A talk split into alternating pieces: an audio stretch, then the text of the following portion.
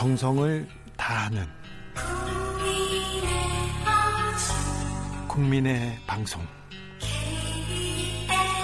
KBS 주진우 라이브 그냥 그렇다고요.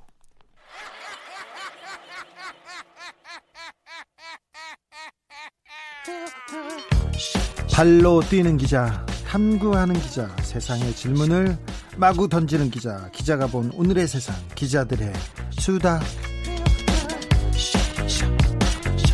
라이브 기자실을 찾은 오늘의 기자는 한결의 김민아 기자입니다. 안녕하세요. 네, 안녕하세요. 지금 국회 난리 났죠? 네, 맞습니다. 무슨 일로요? 아, 일단 바, 방금 전엔 그 북한 연락사무소 폭파 때문에 시끄러웠고요. 네? 그 전에는 이제 원구성 협상이 결렬되면서 제가 수립하는 미래통합당이 풍비 박산이 났습니다. 네, 일단 그 연락사무소 폭파 네. 이걸 가지고 지금 통합당에서는 어떻게 대응하고 있어요? 일단 통합당 입장에서는 얼른 상임위에 들어가서 정부를 질타해야 되는 상황이 온 거잖아요. 네. 일단은 복귀를 하면 안 되는 당 지침이 있기 때문에 상임위에는 아직 들어가지 않고 당 내에서 특별위원회를 만들어서 음. 우리 당 안에서 뭐 정부를 좀 향해서 목소리를 높이자 이렇게 의견이 모아지고 있습니다. 근데 언제? 어 방금 전에도 회의를 열고서요. 네. 어, 어떻게 하면은 북한, 우리나라의 그, 대한민국의 대북 정책을 비판할 수 있을지를 논의하고 있더라고요. 네. 음. 국방위원회에 배정된 미래통합당 의원은 누구예요? 아, 근데 사실 그, 어, 배정이 이미 배정된 거기 때문에 네. 다 사임을 한 상태여가지고 다시 이제 국방위로 들어가가지고 목소리를 내기는 어려울 것 같습니다. 아 그런가요? 네. 지금 배정된 의원은 이철규, 신원식, 정진석, 최춘식, 하태경, 한기호, 네, 홍주표 맞습니다. 전 대표도 어, 국방위에 그 배정됐는데 네. 아무튼 이분들은 사임한 상태예요. 그럼 어제 법사위원장이 결정됐어요. 네. 법사위원장을 민주당이 가져가면 우린 안 해. 나 우린 안 할 거야 하더니 진짜 조용 원내대표 사퇴했어요? 맞습니다. 그리고 모든 의원들이 아, 난 이렇게는 못하겠다고 하면서 그 상임위원 배정을 거부하고 있죠? 맞습니다. 어. 그리고 이제 이게 강제로 배정됐다라고 주장하면서 다시 배정을 해도 계속 사임계를 제출하겠다. 그럼 그 통합당은 안 하겠답니까?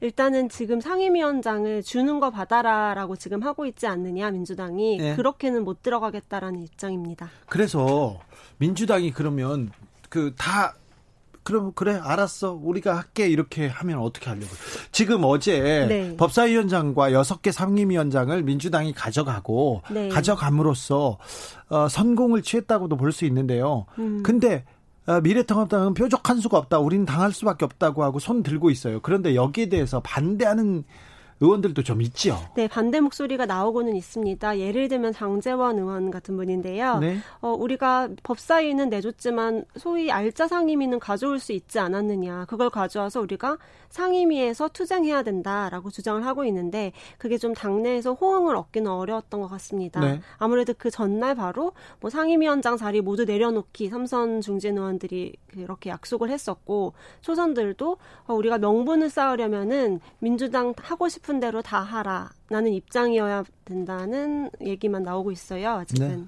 3734님 이런 의견 주셨어요. 통합당은 지난 20대 국회 때 동물국회, 식물국회 소리가 왜 나왔는지 기억 못 하나 봐요. 법안 통과율도 엄청 저조한 20대 국회 여상규 위원장의 행태를 또 21대에서도 국회에 목줄을 잡고 재현해 보겠다는 의도로밖에 안 보입니다. 딱히 대안도 없을 텐데 국회로 들어가서 본인들의 목소리를 상임위를 통해 알리고 여당 행정부를 견제하는 게 현명하지 않을까요?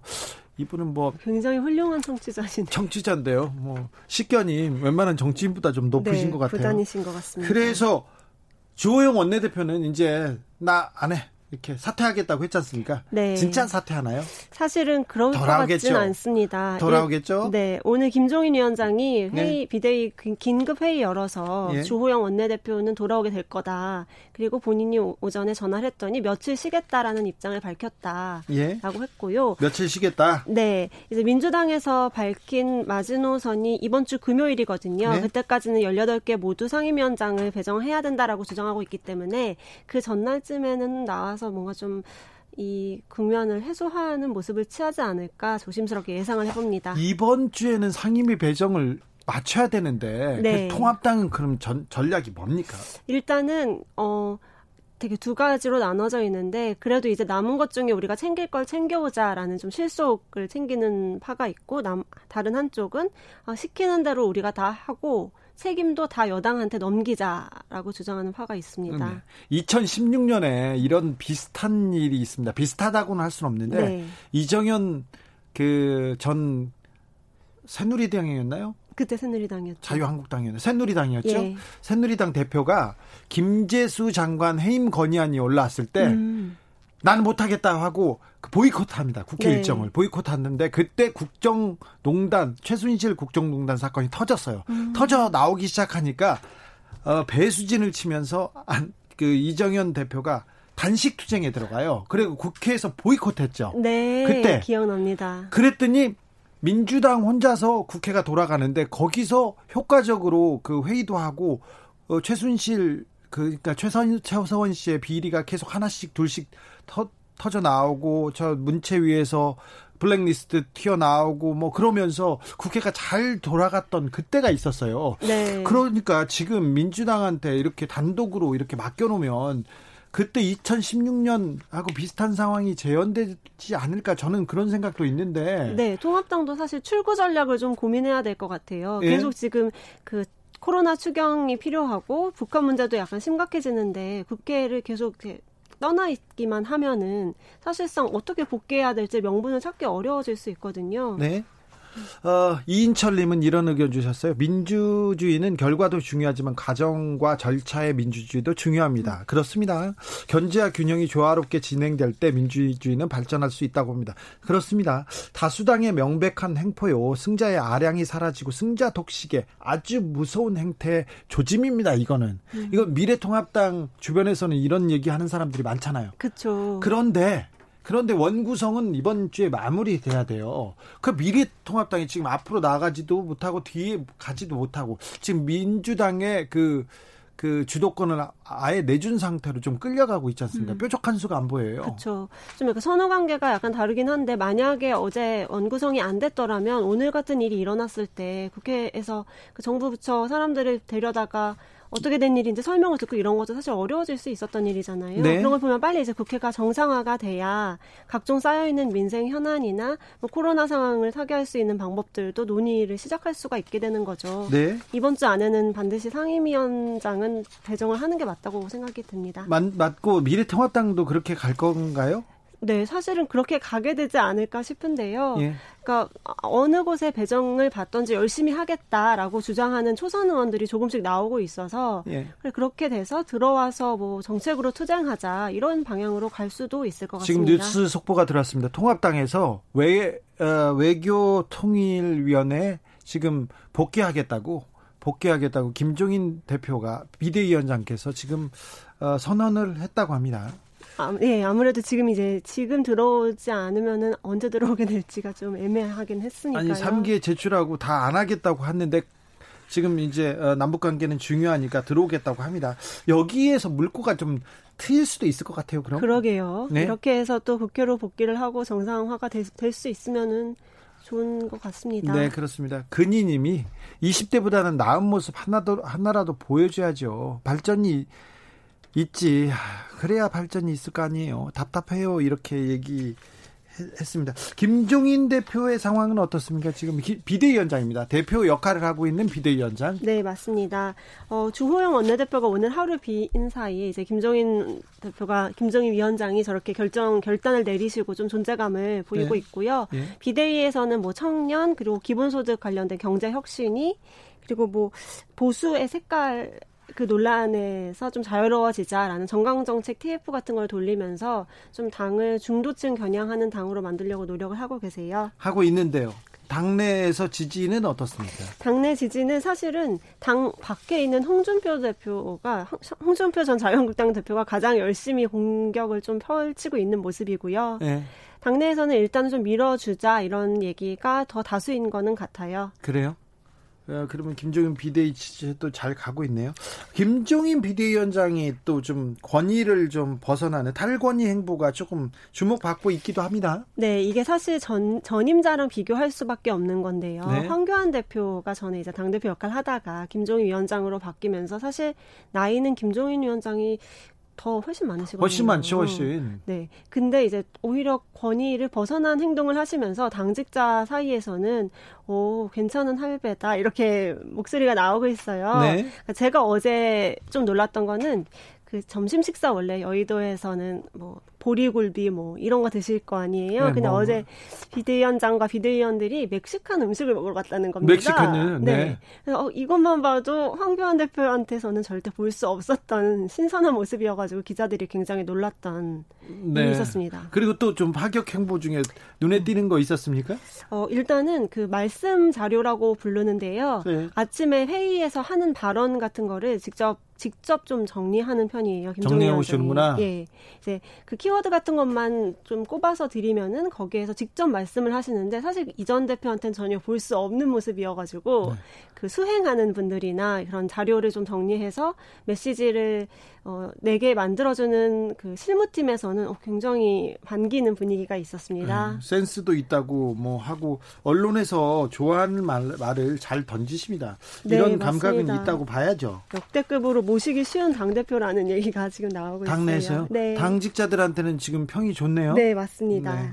아, 이분 네 그런 예전에도 민주당 비대위원장 왔을 때도 그때 뭐 그 당직자들이랑 스테이크 먹으러 다른 동네에 가거나 아, 그랬던 경우가 있었어요. 여의도에서는 보기 힘든, 특히 보수당에서는 보기 힘든 모습이긴 해요, 확실히. 네, 아무튼 멕시칸 타코로 지금 네. 비대위원장들하고 만 비대위원장들 비대위원들이요. 비대위원들은 어, 어떻어요? 어떻습니까? 요새 비대위원들은 어, 원해인 사람들도 많고 네. 경험이 없는 사람도 많은데 거기에 대한 평은 어떻습니까? 일단 원외 사람들을 많이 넣고 총 청년들을 많이 들어와가지고 병풍 세우려는 거 아니냐라는 비판이 조금 있었는데요. 네.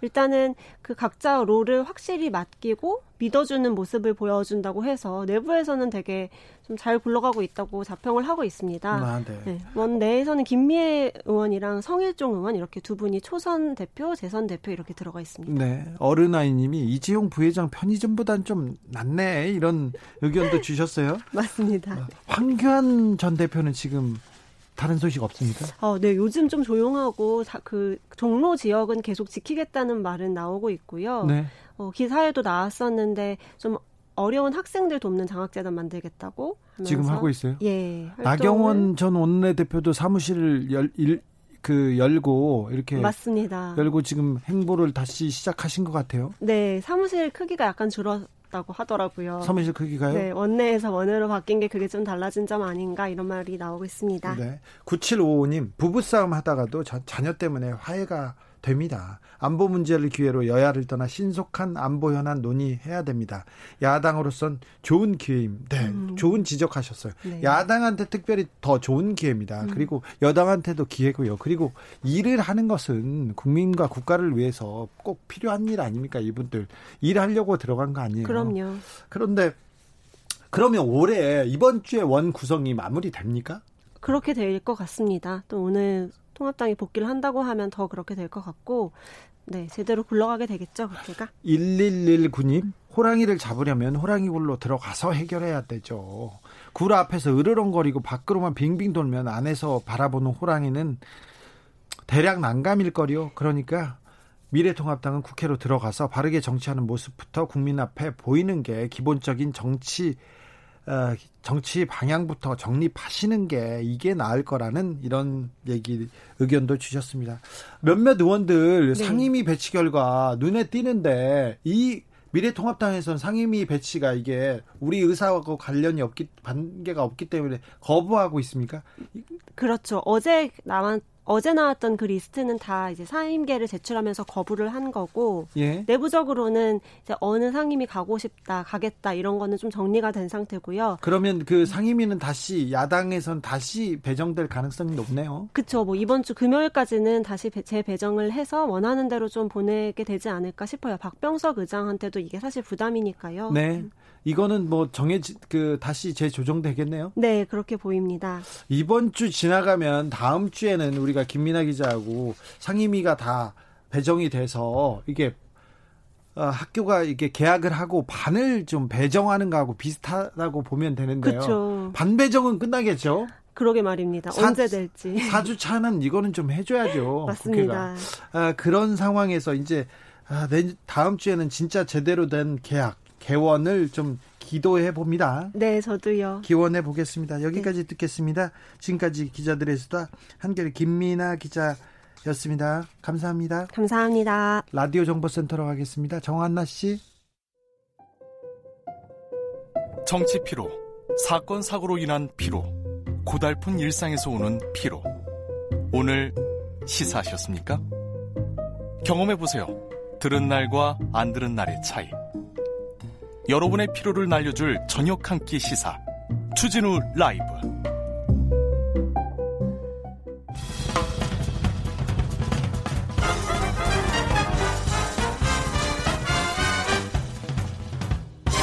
훅 인터뷰 훅 인터뷰 이어갑니다. 누가 법사위원장을 가져갈 것인가? 여야가 지금껏 싸우고 싸우고 또 싸웠던 내용입니다. 어제 드디어 법사위원장 결정됐습니다. 모두의 예상을 깨고 더불어민주당의 사선 윤호중 의원이 법사위원장을 맡게 됐습니다. 법사위 어떻게 꾸려갈지 들여보다 보겠습니다. 아, 다른 방송 안 나가고 있어서 저희 방송만 모셨습니다. 안녕하세요. 네, 안녕하세요. 윤호중입니다. 네, 윤호중 법사위원장님 모셨습니다. 네 네. 법사위원장을 맡게 되리라고는 생각을 안 하셨죠? 네, 물론 그 제가 어, 기재위를 오래 했고 예? 법사위를 한 적이 없기 때문에요. 어, 위원장을 맡게 되면 기재위원장 할 것이다 이렇게 생각했는데요. 누구나 다 그렇게 했는데요. 네, 그 당 지도부의 제안을 받고 어, 좀 고민을 했습니다. 네. 어, 그런데 어, 지금 필요한 일이라고 하면 어, 이 어, 제가 가지고 있는 뭐 역량을 다해서 어, 당이 어, 이 결정한 일들에 대해서 최선을 다해야 된다 이렇게 생각하고 수용을 했습니다. 언제 제안을 받으셨어요? 예, 한 일주일 전쯤 제안을 받았고요. 예. 예, 그 이제 뭐 원내대표와 당 대표님하고도 예. 어, 이 어, 의논을 드려서 예, 그 어, 뭐그임그 그, 어, 법사위원장직을 어, 이 받아들이기로 했죠. 예. 아, 어떤 생각이 들으셨나요? 기재위원장이나 예결위원장을 윤호중이 한다. 그럼 다 예상하던 바고. 아, 예. 그런데 지금 법사위원장이 어, 전 국민이 가장 중요한 자리다는 걸 알고 있어요. 그래서 네네. 조금 이걸 받아들이는 거는 아 내가 하고 싶 이거는 뭐뭐 뭐 누리는 자리도 아니고요. 이렇게 관심이 네네. 집중됐는데 어떤 생각 들던가요?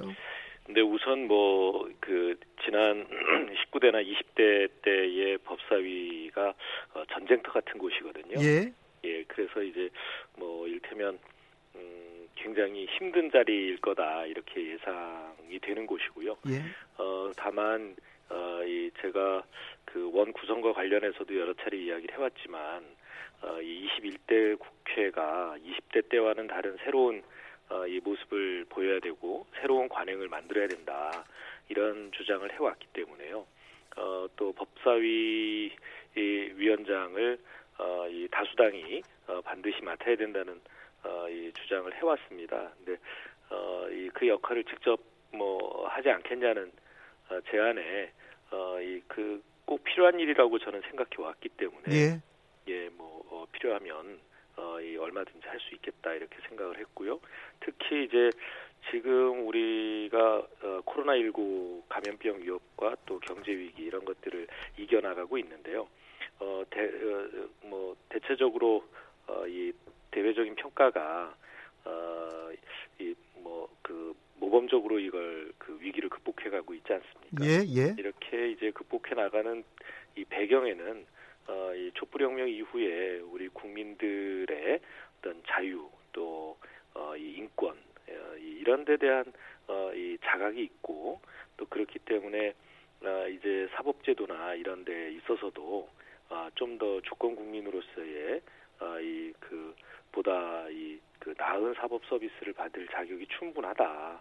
또 그런 것들을 제공해 드려야 어, 국민들에게 어, 이 국민들께 어, 이그 어, 촛불혁명에 대한 보답을 해드리는 거다 아, 이렇게 생각을 해왔는데 그동안 지지부진하던 일들 반드시 해야 된다고 생각을 했습니다. 네. JS님이 정말 편하게 잘하셔야 합니다. 책임감 느끼시길 바랍니다. 이런 의견 주셨어요. 네, 네. 예, 애프터 듀님도 법사위 권한 줄이면 예전처럼 전쟁터는 아니겠죠. 그런데 원래 해야 할 일만 하면 됩니다. 이렇게 응원의 메시지도 주셨습니다. 네, 네. 어, 제가 김태년 대표한테 물어봤어요. 네. 법사위원장 정말 좋은 사람 가야 되는데 어떻게 생각하냐고 했더니 정말 아, 가장 강력 카드, 우리 당에서 내세울 수 있는 가장 강력한 카드, 가장 능력자를 보내겠다 이렇게 얘기하더라고요. 그래서 제가 윤호중이구만 내가 얘기했더니 대답을 안 하더라고요. 도망가더라고요. 예. 그런데 예. 어, 민주당이 그 가장 실력자를 내놨다고 보입니다. 법사위원장에. 제가 그걸 인정할 수는 없고요. 아 그렇죠. 예, 예. 네, 겸손하십니다. 네. 아, 그런데 자 주호영 원내대표는 이제 못하겠다 이렇게는 안 한다 원내 사퇴했고요. 통합당 의원들도 그 상임위 강제 배정을 항의하면서 거부했어요. 네네. 어떻게 네. 이 문제를 풀어 나가실 겁니까? 음, 그 미통당 어, 주호영 원내대표나 또 의원들이 어, 그렇게 이, 그 상임위든 뭐 국회를 보이콧하는 그런 자세로 21대 국회를 어, 이 시종 뭐그이저 시종일관 어, 할 수는 없을 거다 이렇게 생각을 합니다. 특히 오늘 어, 개성 남북 공동 연락 사무소가 폭파되는 일이 예. 있었는데요. 지금 그렇지 않아도 코로나 19라고 하는 그러니까 이 미중유의 그런 위기를 저희가 막고 이거 여기에 대처해 나가고 있는데 남북 관계에서도 상당히 심각한 위기가 올 수 있거든요. 예. 그러니까 이런 상황에서 아, 이 아, 야당이 비록 야당이라고 하지만 아, 이 안보와 또 국민 생명 의 위협을 뒤로 하고 그렇게 그 국회 의원으로서의 또는 어, 이 책임 있는 정당으로서의 역할을 반기한다라는 것은 있을 수 없는 일입니다. 네. 국민들께서도 아마 어, 이그 야당이 야당으로서의 역할을 하도록 잘 이끌어 주시지 않을까 생각합니다. 아, 특별히 그 87년도에 이제 평민당부터 시작하셨죠? 네, 네. 그러면 지금 어, 지금 민주당에 몸담은 지 몇 년 되셨어요? 네, 네. 어, 88년도부터 했기 때문에요. 지금 어, 만으로 쳐도 어, 32년 됐습니다. 지금 그 윤호중 위원장보다 더 민주당에 이렇게 일찍 들어온 사람이 거의 없다면서요? 어, 몇 분 계시죠. 그러니까 아직 있습니까? 예, 이해찬 대표님, 뭐 서른 의원님 등. 아, 네, 그렇습니다. 예. 그래서 나, 나름대로 지금 야당하고 얘기하는 노하우가 있을 거고요. 그리고 지금껏 어, 외유 내강으로 이렇게 어, 지금 그 야당 문제를 풀 수 있는 그런 그 노하우가 있을 텐데 어찌 좀 조언을 하고 계신지요? 아, 예, 뭐 어 그 무슨 뭐 노하우가 있어서가 아니고요. 어, 이 지금의 상황이 여야가 이렇게 그 계속 어, 이 대립만 하고 있을 수 있는 그런 상황이 아닙니다. 예. 예, 그래서 어, 이뭐 일테면 그 상임위 여섯 곳을 어, 위원장 선거를 했다고 지금 다소 좀 충격을 받고 있겠지만 아, 그런 충격에서 빨리 벗어나서 이게 서로 협력할 수 있는 부분을 찾아야 될 거다 이렇게 생각을 하고요. 네. 어, 법사위원장 자리라고 하는 게 그러니까 야당도 그렇게 매달리는 이유가 있지 않겠습니까? 예. 그것은 결국 어, 이 국정을 발목 잡는데 반드시 필요한 아, 이 자리다라는 겁니다. 그래서 이 그 법사위원장을 양보하는 것이 협치를 위한 것이 아니라 협치를 깨뜨리기 위한 것이기 때문에 저희는 양보할 수 없었고 네. 그것을 어, 이 주호영 원내대표도 모르지 않습니다. 너무나 잘 알고 있는데 예. 어, 그러나 이제 예, 미통당 내에서 그것을 이제 설득시킬 수가 없는 것이죠. 워낙 당내 분위기가 법사위에 대해서 험하다 보니까 네. 그, 그런 것들이 이제 이, 이해가 되고 나면 어, 이그 정상화돼서 국회가 굴러갈 날이 올 것이다 이렇게 봅니다. 네. 어, 현안으로 좀 넘어가겠습니다. 네. 윤호중 의원은 너무 점, 점잖게 말을 해가지고요. 항상 주, 중요한 말도 이렇게 듣다 보면요 좀 늘어져요. 네, 네 죄송합니다. 네. 저는 예 예. 항상 이렇게 유하셔가지고요. 급한 상황에서도 물어봐도 아 이렇게 편안하게 잘 해결할 것 같다는 그런 생각은 되는데요. 아무튼 좀 어, 느긋해 보입니다. 네네. 비법조인으로 사법 검찰 개혁을 진두지하는 법사위원장이 됐습니다. 비법조인이라는 게 또 좀 말이 안 되는데 프락지 사건으로 유시민 이사장이랑 구속된 적 있죠? 예, 뭐 구속된 적이 있다고 법조계는 아닙니다. 아, 그럼 법조계로 좀 쳐줘요. 네, 법조계 경력으로. 뭐, 그, 뭐 그, 그렇게 말씀하시는 분도 계시지만, 네. 예, 제가 법률 소비자 역이 저 어가 되었던 적은 있죠. 아, 그러니까요. 피고인이었으니까 뭐 네, 네. 나름대로 어, 판단을 하, 했을 텐데. 어, 판단을 하실 텐데 오늘 법사위원 법사위원회 이렇게 그 회의 소집하셨어요? 네, 네, 그렇습니다. 오늘 어떤 얘기 나왔습니까? 오늘, 오늘 그 1차 전체 회의를 열었는데 네. 우선 뭐그 어, 우리 당 간사를 선출했고요. 예. 그다음에 이제 백혜령 간사. 네, 네, 백혜령 간사를 선출했고 어, 오늘 어, 참석한 위원들이 이제 인사 말씀을 쭉 어, 했는데 네. 어, 이분들이 이제 어, 법사위에 와서 활동하려는 이유와 또 법사위에 거는 그런 기대 이런 것들을 뭐 주로 많이 말씀하셨습니다. 예. 뭐 거의 대부분의 분들이 어, 이한 번도 제대로 개혁돼 본 적이 없는 이제 이 법원 개혁 예. 그다음에 또 이제 지난 이제 20대 때 어, 시동이 걸린 검찰 개혁, 어, 검찰 개혁을 네. 어, 마무리하는 어, 이런 일들을 반드시 하겠다는 그런 의지를 어, 이, 어, 다지기도 했습니다. 예, 박범계, 최기상, 백혜련, 소병철, 송기현, 김남국, 김용민, 박주민, 네, 네. 어 네. 저기 팀원들, 법사위원들 그 구성은 어떻게 생각하세요? 네, 11명의 어, 법사위원 중에 어, 지금 저를 포함해서 3명은 어, 이 법조인이 아니지만 네. 8명이 그, 어, 이, 뭐, 검, 검찰 또 이 법원에서 어, 이 경험을 쌓은 그런 분들과 또, 어, 이 변호사, 변호사로서 이렇게 명성을 날리던, 어, 이, 그 아주 정의로운 변호사들이 주로 어, 또 배치가 돼 있거든요. 예. 그래서 이, 이 구성으로는 어, 정말 어, 이그 국민들께서 어, 바라왔던 그런 사법 개혁의 과제를 잘 수행할 수 있겠다 이렇게 생각을 하고 있습니다.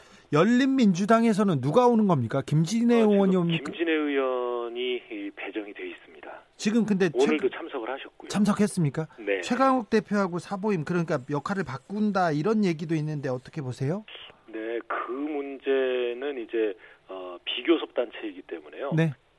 어, 국회의장께서 그 허락을 해주셔야 가능한 일입니다. 예. 어, 이 김진애 의원을 법사위에 배치하신 분도 이제 의장이고요. 의정 직권으로. 예. 어, 그렇게 돼서 저희들이 이 뭐 바꿔 달라라든가 바꾸어 어, 바꿀 수 있을 것이다라는 그 이 판단을 미리 하기가 좀 어려운 그 대목이 있습니다. 네. 의장께서 결정하실 일이라서요. 어, 법사위에 가장 중요한 그 과제가 뭐가 될까요? 물론 검찰 개혁도 있고 사법농단 판사 탄핵도 있고요. 뭐 고위공직자 수사처도 관련해서도 있고 숙제가 많은데요. 네 네. 어, 우선 그 고위 고위공직자 수사처 비 비리 수사처의 구성을 예. 어, 이제 법만 만들어진 거기 때문에 그 나머지 절차를 어, 이그 국회법이나 국 회 규칙에 또 반영을 해서 어, 구성을 완료지어야 합니다. 네. 또 그뿐만 아니라 이제 검찰 개혁, 법원 개혁 어, 이것도 마무리를 져야 되고요.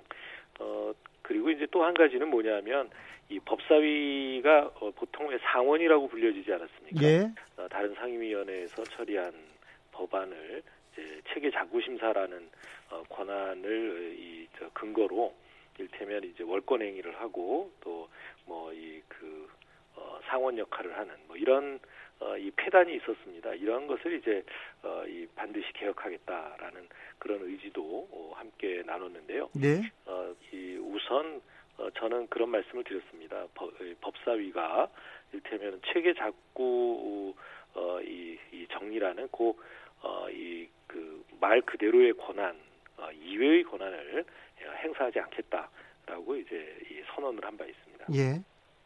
알겠습니다. 6897님이 이런 질문했어요. 네. 오늘 위원장님이랑 김진애 의원이랑 친한 악수 나누시던데 무슨 얘기 하셨어요? 아, 예. 어, 뭐, 위원회 회의 마치고 나오는데요. 예? 김진애 네? 의원님께서, 어, 그런 말씀을 하시더라고요. 그러니까 어, 우리 같이 비법조인인데 네. 비법조인이 사법 개혁에 얼마나 필요한지 한번 잘 입증해 보자. 뭐 그런 말씀을 하시 하셨습니다. 예.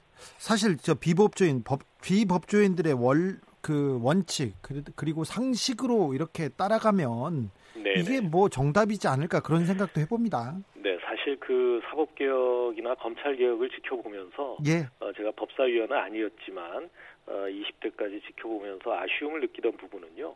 어, 검찰 개혁이나 사법 개혁 어떤 일을 하더라도 그것은 이 법원 또는 그 뭐 검찰 아니면 뭐 판사 검사 또는 변호사 이렇게 법조인들을 위한 개혁이 되는 것이 아니라 예. 국민을 위한 개혁이 돼야 되고요. 국민이 어, 이 어떠한 일로 어, 이 검찰이나 어, 이래 수사 대상이 되거나 재판의 대상이 되, 된다 하더라도 어, 그 인권이 이, 이 보장되고 또이 어, 그, 이, 그 국민으로서의 이 권리와 자유를 어, 이 충분히 누릴 수 있는 그러, 그러나 그이 어, 범, 범죄 행위가 어, 이, 그 입증이 되면 거기에 대한 어, 이 처벌은 아주 엄정하게 내려지는 네. 그런 제도가 이루어져야 된다 이렇게 생각을 합니다. 예. 그런데 우리 사회에서 이런 이야기가 있죠. 그러니까 왜 그 어, 이 재판을 만약에 어, 이 그 AI 네. 예, 인공지능에 맡긴다면 어떤 일이 벌어질 것이냐. 근데 우리나라는 인공지능에 재판 맡기기 어려울 거다. 예, 예. 예, 왜냐하면은 지금까지의 판례가 너무 뜬금없기 때문에 네. 아, 이그 일테면 유전무죄라든가 무전유죄 이거를 AI가 어떻게 그 판단을 할 수 있겠느냐. 네. 뭐 유권 무죄, 뭐 무권 유죄 이런 것들을 어떻게 판단할 수 있겠느냐 예. 이런 이야기들을 하더라고요. 예. 그러니까 그만큼 어, 우리 사법부가 국민들로부터 신뢰를 못 받고 있습니다. 네. 그러니까 많이 노력하시는 판사, 검사 분들의 그런 그 애국심과 정의감 어, 이런 것들을 되찾아 드릴 수 있는 길도 어, 사법 개혁을 제대로 하는 일에서부터 출발한다 그렇게 생각합니다. 네. 어, 윤호증하고 토론하면 이길 수가 없다. 통합당 의원이 저한테 얘기를 한번 했는데요. 왜 이길 수 없는지 제가 조금 짐작이 갑니다. 아, 예. 글쎄요. 네. 예. 어, 어, 마지막으로 한 두 개만 물어볼게요. 네네. 향후 구성될, 구성될 미래통합당 법사위원들 앞으로 네네. 들어와야지 않습니까? 며칠 안에. 네네. 이분들, 네. 자, 이분들 와서 같이 개혁의 길로 가자. 어떤 그 당부의 말 하고 싶습니까? 예, 저는 그 지금 에서부터 예. 진정한 협치가 가능하다 이렇게 생각을 합니다. 왜냐하면 이 법사위원장을 가져가겠다는 것에 이 그그 그 깔려 있는 그러니까 의도 오, 이런 의도는 잘못된 의도입니다. 예. 그 잘못된 의도를 버리는 순간 우리가 정말 그 이, 이, 그 법사위의 여러 안건들을 충분한 시간을 가지고 토론하고 각자 가지고 있는 그 의견을 다 아, 쏟아놓고 이, 그 안에서 뭐 타협하고 또 대안을 만들 수 있다. 이렇게 생각을 하거든요. 그래서 그러니까 의안을 어떻게 어, 이, 뭐, 서로 타협해서, 하, 이, 저, 처리해 나가느냐, 이런 과정이 협치지, 어, 일테면 자리 서로 나눠 나눠 가지고 그 다음에 나눠 가진 자리를 이제 틀고 앉아서 그 다음에 상대방이 일 못하게 만드는 거 이거는 협치가 아니지 않습니까? 예. 그래서 이, 이제부터 협치가 정말 가능하다. 또 법사위를 제가 법사위원장으로서 그런 정신으로 어, 이 운영을 해서 어, 소수당 의원들의 의견을 충분히 수렴하고 합리적인 대안을 만들어 나갈 생각이니까 함께 잘 노력해 봅시다 이런 말씀을 드리고 싶습니다. 알겠습니다. 사실상의 상원 법사위 상원 의장이라고도 할 수 있습니다. 법사위원장. 이게 국회에서 얼마나 중요한 자리인지 국민들이 이제 다 알고 있습니다. 그래서 어, 민주당에서는 가장 실력자라는 최고 실력자라는 윤호중 법사위원장을 지명했습니다. 그래서 어, 무게가 어깨에 무게가 더 할 것 같은데 마지막으로 국민들께 앞으로 네. 법사위원장으로서의 포부 한 말씀 부탁드리겠습니다. 네, 뭐 이미 말씀드렸습니다만 국민을 위한 어, 사법 개혁이 되도록 어, 최대한 노력할 것이고요. 그 다음에 어, 이번 21대 국회에 바라는 그 일하는 국회가 되기 위해서는 법사위가 가지고 있는 힘, 어, 이그 어깨에 들어 있는 그 힘을 빼야 합니다. 네. 예, 법사위의 힘을 빼므로써 상원이 아닌 어, 정상적인 법사위가 되도록 하겠습니다. 알겠습니다. 여기까지 듣겠습니다. 21대 국회 법제사법위원장 윤호중 의원 함께했습니다. 감사합니다. 네, 감사합니다. 8167님이 4년은 결코 길지 않습니다. 어영부영하면 지울 수 없는 후회를 남길 것입니다. 이렇게 얘기해 주시고요. 나나님 편안하게 뼈를 때리는구만요. 이렇게 얘기했습니다. 제가요? 아니면 윤호중 위원장이요? 잘 모르겠습니다. 교통정보센터로 갈까요? 정현정 씨. 테이크아웃 시사 나왔습니다. 오늘도 하나 챙겨가세요. 주진우 라이브.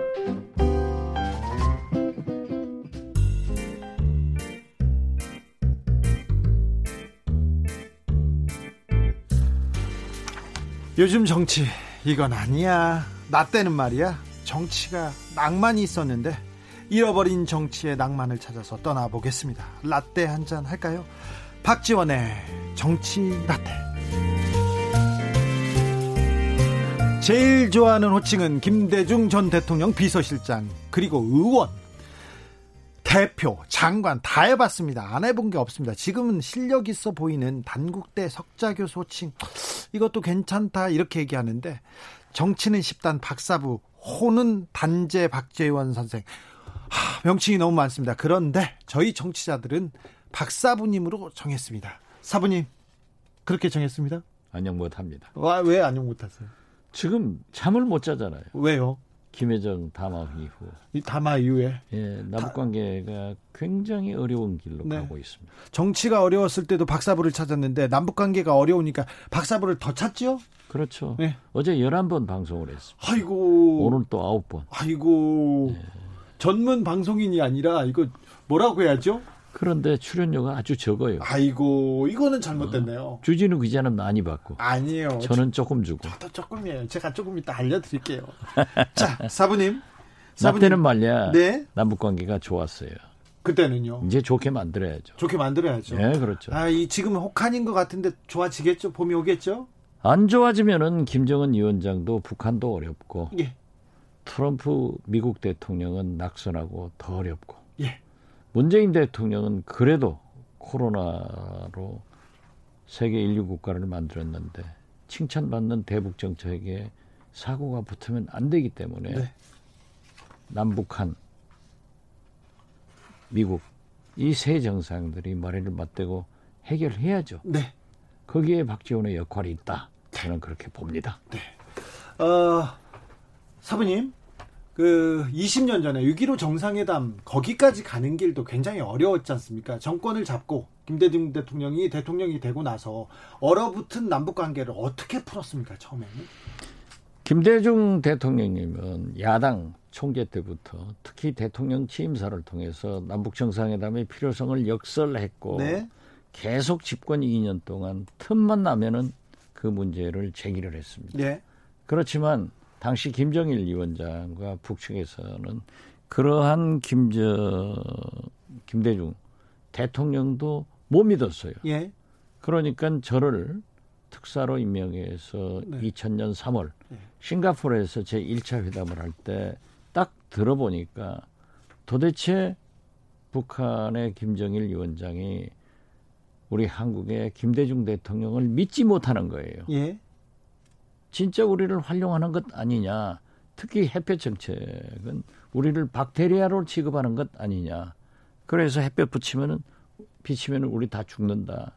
이런 것부터 시작해서 그 단어도 싫어했습니까? 아 박테리아라고 아주 싫어했죠. 싫어했어요? 예. 아, 네.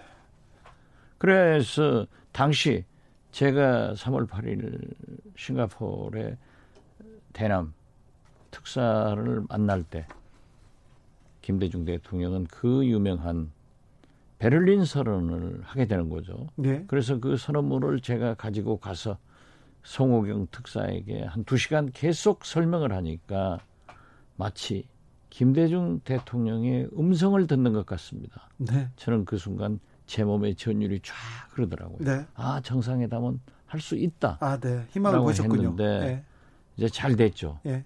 그러나 그 현금 20억 달러를 지원해 달라. 예. 여기서부터 이제 샹하이, 베이징 다 안 됐는데 우리가 줄 수 없었기 때문에 그런데 그걸 현대가 5억 달러 항만, 철도, 네. 통신 등 일곱 개 사업권을 독점권을 딴다는 계약을 하고 5억 달러를 결과적으로 지불을 했죠. 네. 그래서 그 타결을 했는데 사실 그때나 지금이나 또 김정일 위원장이 저하고 가까워지니까 하는 얘기가 김일성 수령께서 자기한테 유언을 한 게 있다. 즉 북미 미국과 관계 개선을 통해서 체제 보장을 받고 경제 발전을 해야 된다. 예. 그러니까 지금 현재 김정은 위원장도 제가 만나 보니까 미국과 관계 개선, 미국의 네. 제재 해제를 통해서 경제 발전 이 두 목표가 있는데 저는 오늘까지 우리가 당하는 것, 저 개성에 있는 남북 공동 연락 사무소 폭파시켜 버리잖아요. 예. 제가 오늘 2시 40분에 JTBC 전영우 뉴스원에 가서 폭파할 거다. 네. 근데 나오고 보니까는 폭파 뉴스 아니에요. 네. 이런 책임이 저는 미국이 너무 심하게 했다. 네. 저는 그렇게 느낍니다. 알겠습니다. 다른 방송에 가서 그렇게 또 정확한 정보를 먼저 얘기하고 그러지 마세요. 아니, 타이밍상 그러는 거예요. 명칭도 얘기하지 마시고요. 여기는 KBS. 아, 저는 KBS 네. 주진우 네. 의 라이브에 가서도 이렇게 얘기를 했다. 합니다. 알겠습니다. 어제 노동신문에서 연락사무소인지 뭔지 콱 폭파해야겠다 이렇게 하더니 진짜 폭파해버렸네요. 조금 전 김유근 청와대 국가안보실 차장이 어, 정부의 반응을 처음으로 내놨습니다. 남북 연락사무소 일방적 폭파에 깊은 요감을 갖는다. 상황을 계속 악화시킬 경우 강력히 대응할 것을 엄중 경고한다. 이런 얘기했습니다. 인현애님 이런 지적했는데요. 북한 김정은 체제가 좀 몰린 느낌입니다. 이런 의견 주셨어요. 몰리죠. 네. 왜냐하면 왼수가 코로나예요. 코로나가 그렇죠. 북한은 제가 누차 얘기를 했습니다마는 전염병이 굉장히 약해요. 네, 취약하죠. 감염, 치료 시스템이 취약하기 때문에 사스나 메르스 같은데 전염병만 오면은 국경을 봉쇄하고 이동을 차단시켜 버린다는 네. 거예요. 그러니까 중국 우한 코로나가 막 발생했을 때 맨 먼저 중국은 북중 국경을 국경을 봉쇄해 버리고 그럼 경제가 어려워질 수밖에 경제가 없죠. 어려워지죠. 예? 지금 현재 우리나라도 얼마나 어려워졌기 때문에 재난 기금을 국민들에게 다 배포를 했지 네. 않습니까? 네. 지금 북한은 배급을 못 하고 있는 형편이에요. 그래 경제가 굉장히 어려워진 때 그 하노이 노딜부터 미국에 대한 배신감 예? 또 우리 문재인 대통령이 도와주겠다고 했는데 자기들 또 미국 때문에 못 도와준다는 것을 알면서도 네. 공적을 만들어가는 거예요. 그렇죠. 여기다가 우리 탈북인들 심정은 이해하지만 네. 그게 말이 됩니까? 사이트에다 올려서 코로나 균 그 환자들을 사가지고 1달러짜리에다 붙여서 어, 보내자 이런 것을 보고 확 돌아가지고 지금 날려버린 것 아닙니까? 예민해진 북한을 대북 전단 문제가 지금 아주 자극해가지고 그렇죠. 네. 그리고 평소에 북한에 어? 그 한번 붙자라고 네. 한 사람들은 지금 개성공단으로 어? 뭐뭐 뭐뭐한 사람들 총 들고 올라갔는지 모르겠어요. 아이고, 그럼 아니 지금 말로만 이런, 그래서는 안 된다 이거죠. 이런 상황에서 총 들고 음. 가겠다, 뭘 뭐 실력 행사하자 이런 사람들 비겁한 사람들이. 아, 그 사람들 올라가지도 못해요. 네. 어? 그런데 어떻게 됐든 네. 북한이 아무리 어렵다 하더라도 우리가 6.15 어? 20주년 하루 지나서 저렇게 남북 평화 경제 의 상징인 개성 네. 남북 공동연락사무소를 폭파하는 것은 절대 해서는 안 될 일을 한 겁니다. 네. 저는 북한이 이런 일을 안 해야 그래도 우리끼리 대화해서 살아갈 그런 민족 아닙니까? 네. 네. 참. 아, 이럴 때는 진짜 그 전격적인 무슨 행동을 해야 될 것 같은데 문제를 풀어야 되는데 정부는 4차 정상회담 제안이 유효, 유효하다 이렇게 입장을 내놓고 있고요. 특사를 보내거나 정상이 만나거나 이런 좀 특단의 대책이 좀 나와야 될 것 같습니다. 당연히 나와야죠. 네. 그런데 지금 우리 문재인 대통령은 우리 정부는 미국도 설득해야 되고 네. 북한도 설득해야 돼요. 네. 어? 그런데 코로나가 북한도 올라가지도 못하고 내려오지도 못하고 전화선도 끊어버렸고 미국도 코로나 때문에 가지도 못하고 오지도 못하고 지금 진짜 기구한 운명인데 그래도 예? 미국이나 북한에 방어복을 입혀서라도 특사를 가고 남북 정상회담, 북미 정상회담 이런 것을 문재인 대통령밖에 만들어낼 사람이 없기 때문에 나서야 된다. 저는 그렇게 자꾸 촉구를 합니다. 아, 네. 안 된다고 지금 하늘만 쳐다보고 말이죠. 또 금강산에서도 아마 저는 상징적 무슨 일이 있을 것이다. 이렇게 예측을 합니다. 아이고 사부님이 그렇게 말하니까 또 가슴이 철렁하네요. 그렇죠. 네. 절대 무력 도발도 있어요. 네. 전쟁은 없습니다. 아 그래요? 예, 전쟁은 북한도 미국이 무서우니까 못하고 예. 국지적 도발이 생겨도 우리 한국에서도 원점 타격하겠다라고 네. 하지만은 미국이 못하게 하니까 형식적으로 응전을 하지 그 원점 타격하지 않고 옛날 연평도 예, 때처럼 MB 때도요. 네. 그 강한 보수 정권이라고 하지만은 연평도 피해 당하고 못 쏘았죠. 쏜 것은 전부 근처에 바다에 다 떨어지고 네. 산에 떨어졌더라고요. 예. 저는 그걸 정보위원이니까 국회에서 봤죠. 예. 그래도 진보 정권인 김대중 대통령 정부에서는 연평 해전 때 먼저 발사하지 마라. 만약 발사하면은 밀어쳐라. 예. 이겼지 않습니까? 예, 예. 그 말로 전쟁하자고 그 행동을 못하는 그런 것은 안 된다 이거죠. 네. 안철수 국민의당 대표가 갑자기 특사 제안이 오면 수락하겠다 얘기했는데요.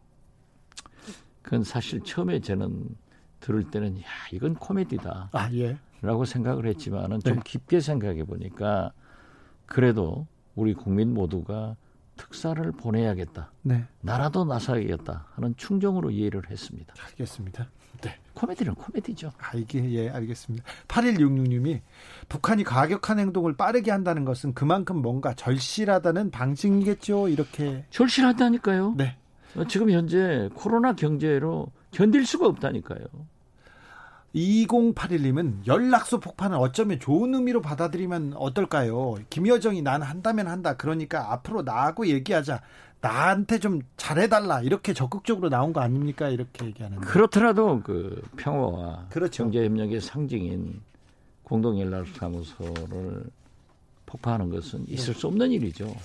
어, 사부님 그러면 국지적 도발이 한 번 두 번 더 있을 수는 있다. 저는 그렇게 봅니다. 아, 하지만 이건 전쟁으로 그렇게 어, 커지진 않을 테니까 너무 걱정할 필요는 없네요. 아 그렇죠.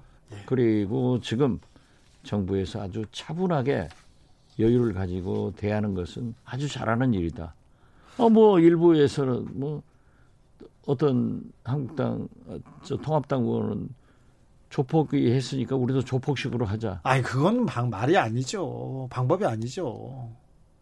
그런 발상을 가지고 예. 있는 건 나쁜데, 예. 어떻게 됐든 통합당에서 정부와 함께 하겠다. 예.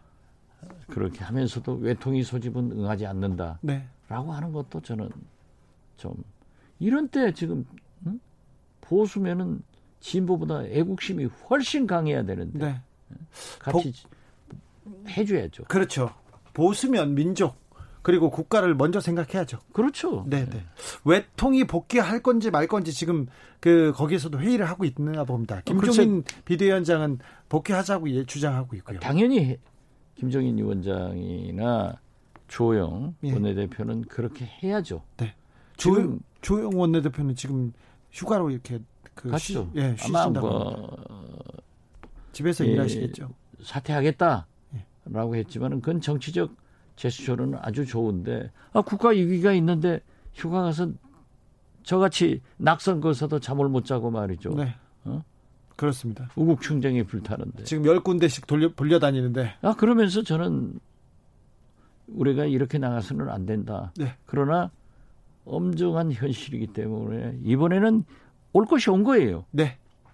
가볍게 보지 말고 우리가 대책을 세우자 하는 겁니다. 지금껏 너무 좀 아니했지 않나 이런 아니한 판단으로 지금 남북 관계를 그냥 고착화시켰지 않나 이런 생각도 해봅니다. 그러니까 그 모든 원인이 미국에서 안보리 미국 제재 때문에 문재인 대통령이 우리끼리 할 수 있는 일을 찾아보자 찾아보아도 없어요. 또 그 조그만 거 하면은 못하게 북한에서 응하지도 않고. 네. JJK님 3년 공든탑 무너졌네요. 이제 두 정상 다시 볼 일 없을 듯 이런 의견 주셨는데 어떻게 보세요? 그러면 안 되죠. 그러면 안 됩니까? 무너진다고 해서 무너진 상태에서 전쟁할 거예요? 네. 그러면 안 되죠. 어, 국회의원 하나만 물어보겠습니다. 어제 법사위원장 윤호중 법사위원장 딱 네, 내정했습니다. 그리고 여섯 개 상임위원장 선출했죠. 네, 선출했습니다. 그러면 이번 주에 원 구성이 마무리됩니까? 상임위도 다 배분이 끝나고요? 저는 박영선, 어, 박병석 국회의장이나 예. 김태년 민주당 원내대표가 처음에는 이제 6월 5일부터 계속해서 기회를 줬습니다. 그래서 12일 날까지 때리려고 했는데 박병석 의장이 3일 만미를 더 주어서 더 해보자 예. 하다가 그래도 타결이 안 되기 때문에 이 이상 국정 공백이나 코로나 경제 남북 문제가 있기 때문에 상임위원장을 선출한 것은 잘했다고 봅니다. 네. 잘했다. 그러나 예. 잘했죠. 예. 이건 또 사실상 원내대표, 수석 대표 간에는 이미 상임위원장들 다 합의가 된 거예요. 어느 정도 얘기가 됐었군요. 어느 정도가 아니라 다 됐어요. 아, 예. 예. 다 됐는데 이제 명분을 찾아서 네. 또 원체 통합당에서 법사위원장을 내놓으라고 하니까 이제 박병석 의장이 조정해서 만약 어제까지 때리지 않았다 하면은 국민들이 도대체 국회 다수색을 3분의 2를 만들어주니까 지금도 끌려다니냐 국정 공백은 이런 문제를 어떻게 할 것이냐는 비난이 민주당에 쏟아졌을 거예요. 예, 예. 그래서 저는 선임한 것은 잘했는데 또 조호영 원내대표가 나 못하겠다 예. 하고 하는 것도 정치적으로 그렇게 하는 거예요. 정치적이 제수적으로 여기까지는. 그러면 이제 이번 주 안에는 어떻게? 저는 돼요? 이번 주 안에는 좀 공백을 가, 갖고 김태년 원내대표가 아마 대구에 가 있을 거예요. 예. 조영 원내대표 한번 찾아가서 찾아가야 됩니까? 거기까지. 그런 모습도 한번 보여주는 것이 네. 정치 복원을 위해서 또 조영 원내대표가 돌아오는데 마지못해 또 돌아오고 그렇죠. 그래서 그런 모습을 취할 것인데 오늘 저 공동연락사무소를 폭파하는 그리고 어쩐지 개성에서도 아 죄송합니다 금강산에서 아이고 금강산에서 걱정이 그 도발도 예측하고 있기 때문에 빨리 돌아와서 국회를 정상화하는 그런 기회로 삼아야 된다 그렇게 네. 말씀드립니다. 네. 여기까지 아, 사부님 사부님 우리 사부님 박지원 단국대 석자 교수님 함께했습니다. 다음 주에 뵙겠습니다. 네 감사합니다. 이승환의 내 맘이 안 그래 들으면서 주진우 라이브 마무리하겠습니다. 3983님 오래된 건물 허물고 새 것으로 지으려는 듯합니다. 아, 새 것으로 빨리 지었으면 합니다. 저는 여기까지 하겠습니다. 저는 내일 오후 5시 5분에 돌아옵니다. 지금까지 주진우였습니다.